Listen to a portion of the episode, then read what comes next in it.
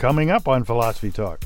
Is it wrong to wreck the earth? What kind of a person would act recklessly knowing that that might well create the conditions under which the planet wouldn't support human life? How does the happiness of future generations, those who don't exist yet, affect what's right and wrong now? We have basic um, obligations of fairness. These notions that if you make a mess, you clean it up. The notion that if you break something, you own it. Do we really know that a warmer world is a worse world? There are cases of invincible ignorance. And to those people, I would say, I don't care. Is it intrinsically wrong to wreck the earth? Our guest is acclaimed environmental ethicist Kathleen Moore. I mean, we are the recipients of this extraordinary gift.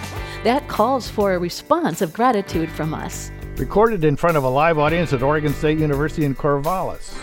Is it wrong to wreck the earth? Coming up on Philosophy Talk.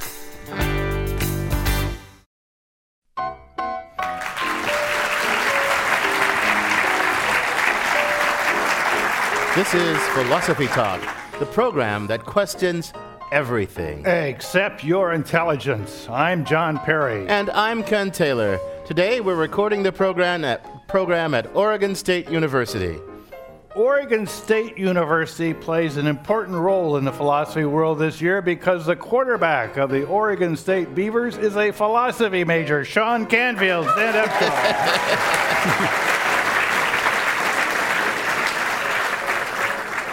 Sean. Is a real Kantian. He treats some people as ends. But our thinking originated at Philosopher's Corner on the Stanford campus. And we're very pleased to be here in Corvallis. Welcome to Philosophy Talk, folks.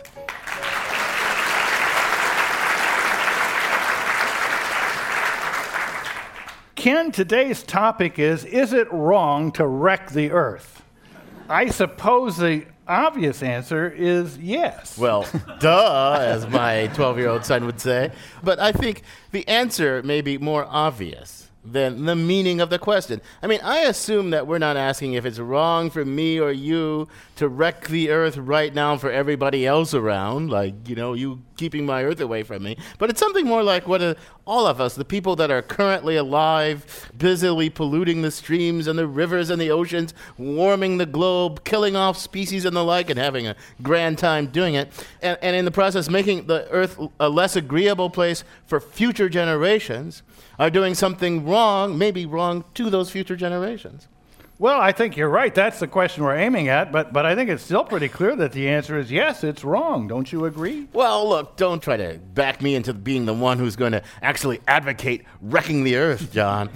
but is it so obvious that it's wrong? I mean, suppose we frame the question like this Those currently alive will somehow collectively decide between two options.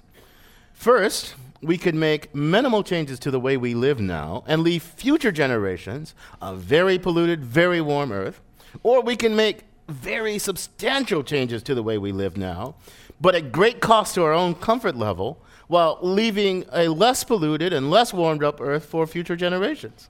Here's an analogy Imagine a 70 year old person, he's got a million dollars and a disease that gives him five years to live. He has a struggling 40 year old daughter, too. Now, he can do two things. He can live well for his last five years and leave his daughter a small amount, or he can scrimp and save his final five years, you know, not enjoying all the things he enjoys, and leave his daughter comfortably well off. I mean, it would be very nice of him to do the latter, but it's not clear to me that it would be wrong for him to do the former. Well, that's a, a, a, pretty good analogy, but I think there is a disanalogy buried in the heart of the analogy, like a worm or something okay. like that. Uh, the man might think that if his daughter works hard, she, as hard as he has all his life, she could earn enough on her own to be well off. So he may pass up the opportunity to make her life comfortable, which would be nice of him, but he hasn't thereby deprived her of the means of having a nice life herself. But the damage we do to the world, by and large, can't be undone. The parts of the world made uninhabitable by global warming are going to be that way for a long time. The species that disappear will never be brought back into existence. It's one thing for a man not to share the money he has earned and saved with his daughter.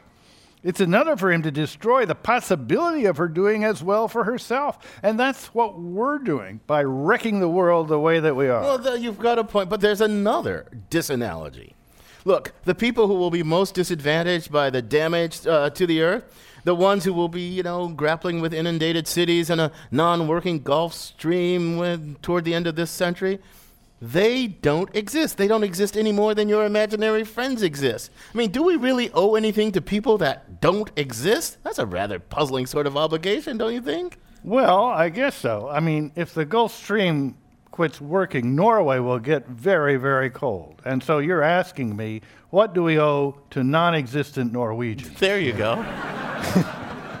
well, it's hard to say. But but maybe it's wrong to suppose that the wrongness of wrecking the earth is a matter of mistreating some people or persons that just happen not to exist. I mean, here's another way to look at it. We, we live in this whole big system, the ecosystem on earth. It's the system wherein life of every sort has come, including human life, all life has evolved within this ecosystem. Isn't there something intrinsically wrong about harming the system that's the very ground of our existence? John, I never knew you were such a mystical guy. I mean, you're, you're an earth worshiper. You worship the earth as if it were a god. But look, what if it turned out that the best thing for the earth and the ecosystem and all the chimps and insects and frogs, what if the best thing for them was that humans would just disappear and quit screwing things up? Would you advocate that out of your earth worship? I'd have to think about it, but you know, we're getting a little above my pay grade here. I think we need some help. And we've got Kathleen Dean Moore, a professor right here at Oregon State University, who's going to join us soon. She's just finished co editing a book called For All Time Our Obligation to Save the Future. So I guess I know where she stands. And we want to know where our audience stands, too. We'd like you to join in this conversation. But first, our roving philosophical reporter, Rena Palta, talks to someone who tracks the nitty gritty details of how we're wrecking the Earth. She files this report.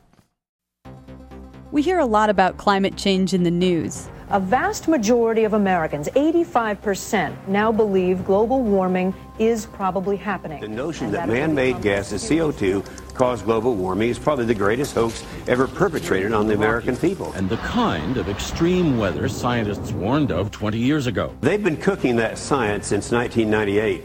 But how much of it is true? What do we actually know about how we're impacting the planet? You know, there are a lot of changes happening in our environment that may be connected to climate change, but actually proving that connection is pretty difficult. Philip Mote is director of the Oregon Climate Change Research Institute at Oregon State University. The problem is that as you zoom in on a locale, its climate is so variable, we can really only discern the influences of greenhouse gases on very large spatial scales. That being said, Mote believes scientists have made conclusive connections between human actions and earthly consequences. The idea of climate change really took flight after a 1967 study, which modeled the connection between rising carbon dioxide levels in the atmosphere and rising temperatures. It was a primitive experiment by today's standards. But nothing really in the last 40 years has overturned the basic conclusion from that paper, which was no matter how many aspects of the global climate system you um, either include or ignore, you get the same basic answer. You double carbon dioxide, and you're going to increase global temperature by around 5 degrees Fahrenheit. We've built human societies according to certain understandings of what our climate looks like. Our coastlines, weather patterns, seasons are all things we take for granted when we're building houses, planting crops, and figuring out a city's water supply. Mote says those are the things that will likely change if the world continues warming. Like glaciers melting, soupy ice cracking holes in roads and other infrastructure, and species like frogs changing their mating patterns and sometimes dying out. Fish and wildlife changing the timing when different life events happen, expanding or contracting their ranges to follow a, a warming climate. Mote says even if we stop all emissions today, carbon dioxide stays in the atmosphere for some 50 years. And we would be lucky if things leveled off at what's still considered an alarming concentration of greenhouse gases. Every notch that we fall short of that optimistic goal of only doubling carbon dioxide means additional problems with water supply, agriculture, disease, species extinctions you know, the ethical question is how willing are we to make changes in our own comfort level, our own economic strength this year and the next 10 years so that those eventual consequences are not as bad? Science can only go so far in describing the problem. The sort of ethical and philosophical dimension of this is critical. For Philosophy Talk, I'm Rena Palta. You can listen to the rest of this episode by purchasing it on iTunes Music. Or for unlimited listening, subscribe to our archive at philosophytalk.org.